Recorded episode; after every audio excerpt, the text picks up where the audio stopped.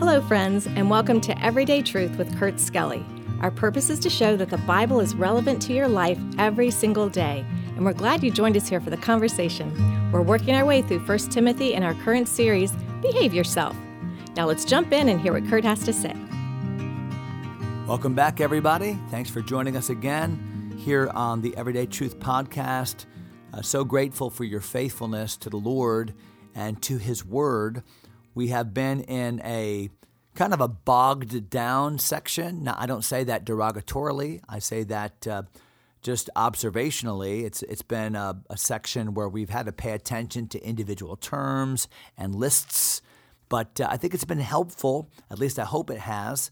And we're going to wind up the chapter today, and th- the verses that we're going to read today and consider are just absolutely imperative uh, to Christian doctrine. And there are much ballyhooed verses, uh, even among some cult groups.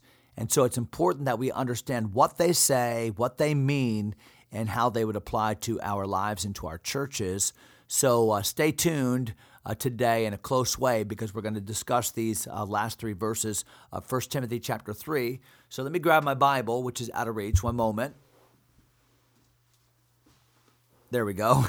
And uh, we are in uh, 1 Timothy 3 and verse 14, where the Bible says, These things write I unto thee, hoping to come unto thee shortly. I love how the Word of God has this just this personal feel. Uh, this is a man writing his protege. This is a mentor writing his mentee. And we can get into all this doctrine and sometimes forget what's happening here. What's happening here is mentorship is happening. And Paul just inserts here, hey, I'm writing you, Timothy, but I, I, I hope to be there in person shortly. And I, I also love these things, Pastor, where we see the heart of Paul here, where Paul does really love Timothy. He wants to be with him to help continue to help him as he serves Jesus Christ. And this is just a great little personal vignette thrown in here to help us understand the you know the personality of Paul as he did mentor Timothy. So he wanted to come and be there with him, but watch the contrast in verse 15. But, but if I tarry long, that thou mayest know how thou oughtest to behave thyself in the house of God.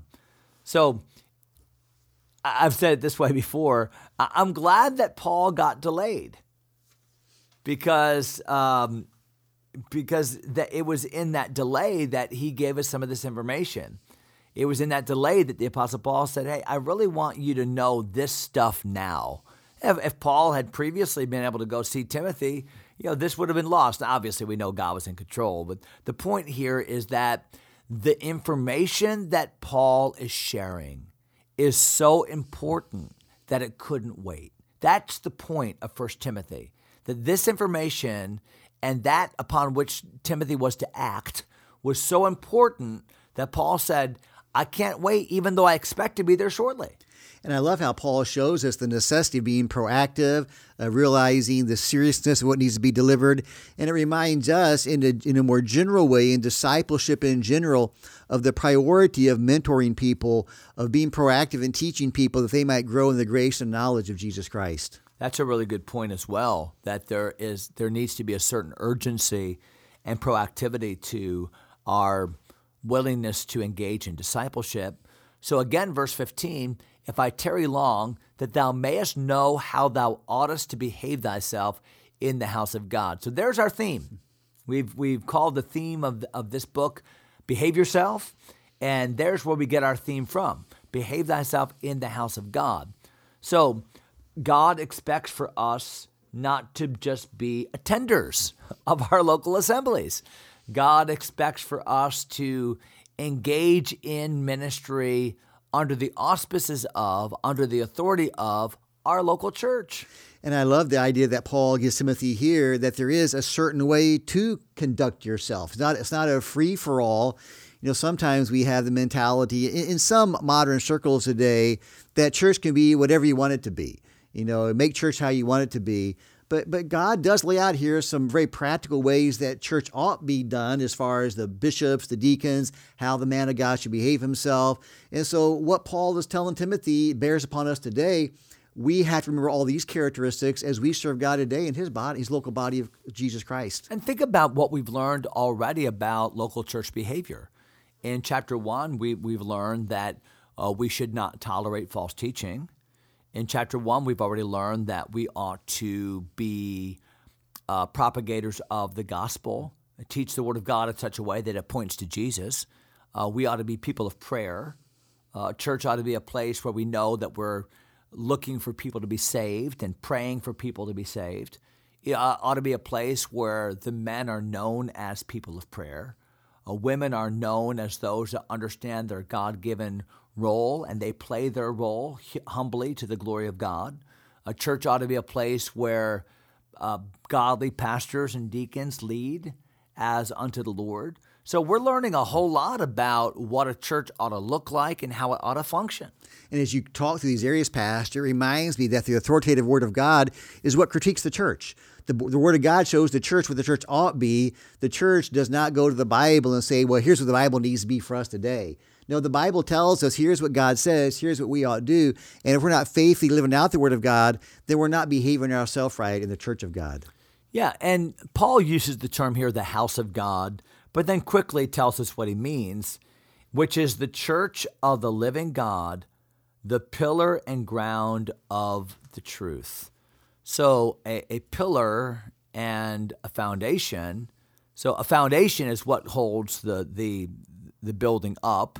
If a building has a, a, a roof or a, a, another story, then there are going to be pillars that are foundationed in the foundation. So, what holds the building up? the pillar, the foundations, and the pillar. The Bible says that's the job of the church. The job of the church is to be the repository, the depository of the truth of God's word. You know, as I think also as I apply this in the past, sometimes, Pastor, I think of the, a pillar, and when I think of pillars, my mind automatically goes to like a, a Greek architecture back in the day when these tall pillars held the roof way up high. You know, they look. It was quite an event to see all of these tall pillars and what they held high. I've applied this as well sometimes in my life that the pillar holds things up. And so just make application. My life ought to be holding high the Word of God so that people can see the Word of God in my life. Right. And and it's the church that ought to be known for that. The church ought to be known as the place where the truth is guarded, where the truth is propagated, where the truth is valued. And uh, you might be looking for a church today, my friends, and you're wondering, well, you know, where should I go? That church is cool. That church really is attractive to me. I really like the music there. The people over there were friendly. I and I'm not saying that any of those things should not be part of our thinking or our conversation, but at the end of the day, the non-negotiable in a church is does this church guard and propagate? And by the way, we guard by propagating the, the truth of God's word because that's what the church is. It's the pillar and ground of the truth. And, you know, I mentioned a moment ago how the Bible does critique the church, which is true. We do find also that the Bible and the church have relationship. Whereas Paul points out here, the church is the guardian of the truth. And I think of how God inspired his apostles and prophets to write down the Word of God. Uh, God used the church to recognize what books were authoritative by God.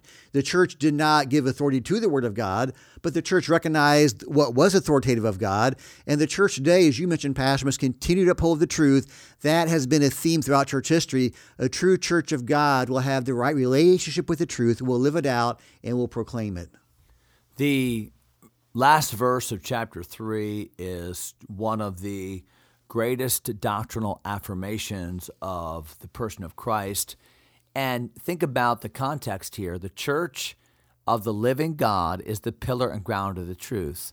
And we know that truth is best defined as the embodiment of Jesus Christ. I am the way, the truth, and the life. So, what truth do we guard most fastidiously? Well, look at verse 16. And without controversy. So, Paul's point here is there, there should be no debate about this. This is irrefutable. And what's interesting, John, is that there's great debate about this. What, what, what ought to be a given in local churches, in Christianity, is not a given. And people argue about the very things that Paul said should be absolutely without controversy. You know, that's just the way Satan works and has worked throughout church history, where he takes things that are the foundational bedrock of Christianity. If you don't have this, you don't have Christianity. And he has splintered off cults, people who have division in the church, because they're trying to argue this point, which is so clear in the Word of God. Yeah, Satan doesn't try to. Satan's Satan's a smart lumberjack. You know, he doesn't go into a forest and start chopping off branches or ripping down leaves. He could care less.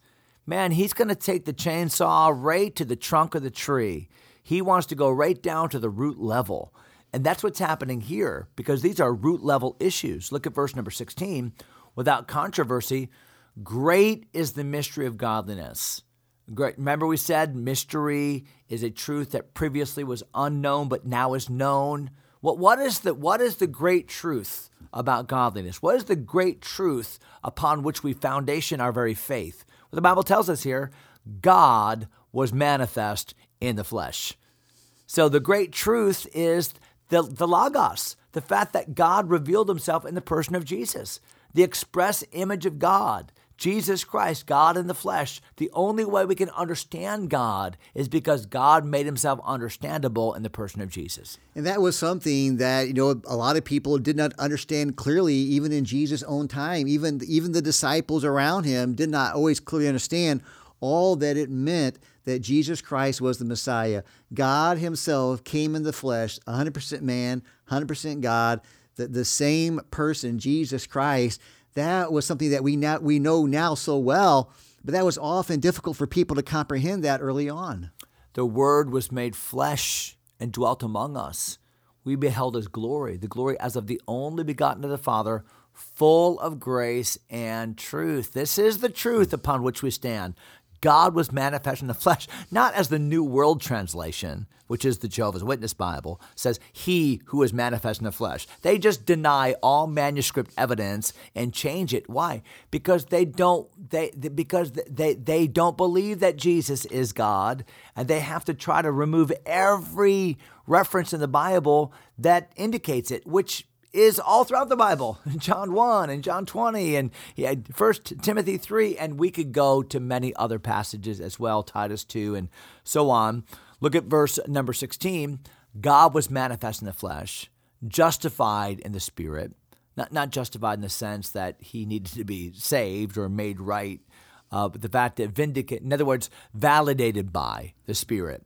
The Spirit of God came and lit upon him at his uh, at his baptism. The Spirit of God uh, is the validator of all that Jesus taught, and he's a reminder of all the things that Jesus gave to his uh, disciples.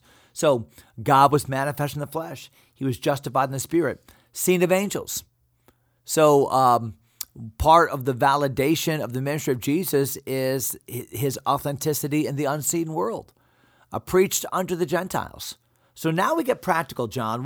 So we, we talk about the person of Christ in his manifestation, in his validation by the Spirit, in being seen of angels. But now we talk about a little bit of the practicality of it preached unto the Gentiles. Without doubt, as you already mentioned, Pastor, the, the great mystery that people did not comprehend was that Jesus Christ, God Himself, would come and be manifest in the flesh, as you quoted John 1.14, Something else people didn't understand, and Paul makes a great point in this in Ephesians particularly, is that people didn't understand that Jews and Gentiles would be one in Jesus Christ, and that the God who came was manifest in the flesh was not just the Messiah for the Jews, he was also the Messiah for the Gentiles. And the early church wrestled with this. You know, what will we do with this? And so obviously we saw this before how that God appointed Paul the apostle to the Gentiles but Paul knew very well that God, Jesus Christ, the Son of God, was the God of the Jews and the Gentiles, and Paul has had the privilege to preach him to the Gentiles. Yes, and it seems as if every gospel writer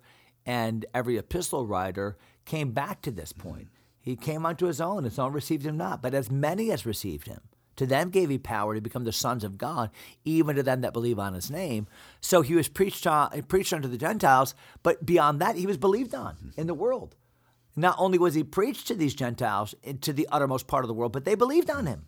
Uh, there's a great host of believers on Jesus. And then the Bible finally says, received up into glory. So there we see a little snippet of a little harbinger of the, the future of Christ as our King, as our uh, as our eternal God, as the one who will come back and receive us unto Himself, as the one with whom will rule and reign, as the King of Kings and Lord of Lords. And as Paul talks about this receipt up in the glory, reminds me of the great hope that we have, as Jesus talks about in John 14 to his apostles there, but that someday we will be with Christ we will see Jesus Christ. We will be like him. We will see him as he is. And what great truth we had. There's so much rolled into these last two verses of chapter three. We could we could spend many episodes on these two verses alone. yeah, I feel badly that we've got just kind of skinned the surface, but for the for the sake of this podcast, one of the purposes is just to kind of light your fire. Mm-hmm. Uh, to get you excited about maybe doing a deeper dive on some of these verses because this is one of them uh, you will not go wrong going back and just mulling over and studying deeper uh, all six of these because they are just bedrock to our faith. Well, I do hope you have a great day today. Thank you for joining us. Looking forward to jumping into chapter number four next episode. God bless you, my friends. Thanks for taking time to listen. If everyday truth matters to you, go ahead and subscribe to the podcast or share it with a friend. Until next time, God bless.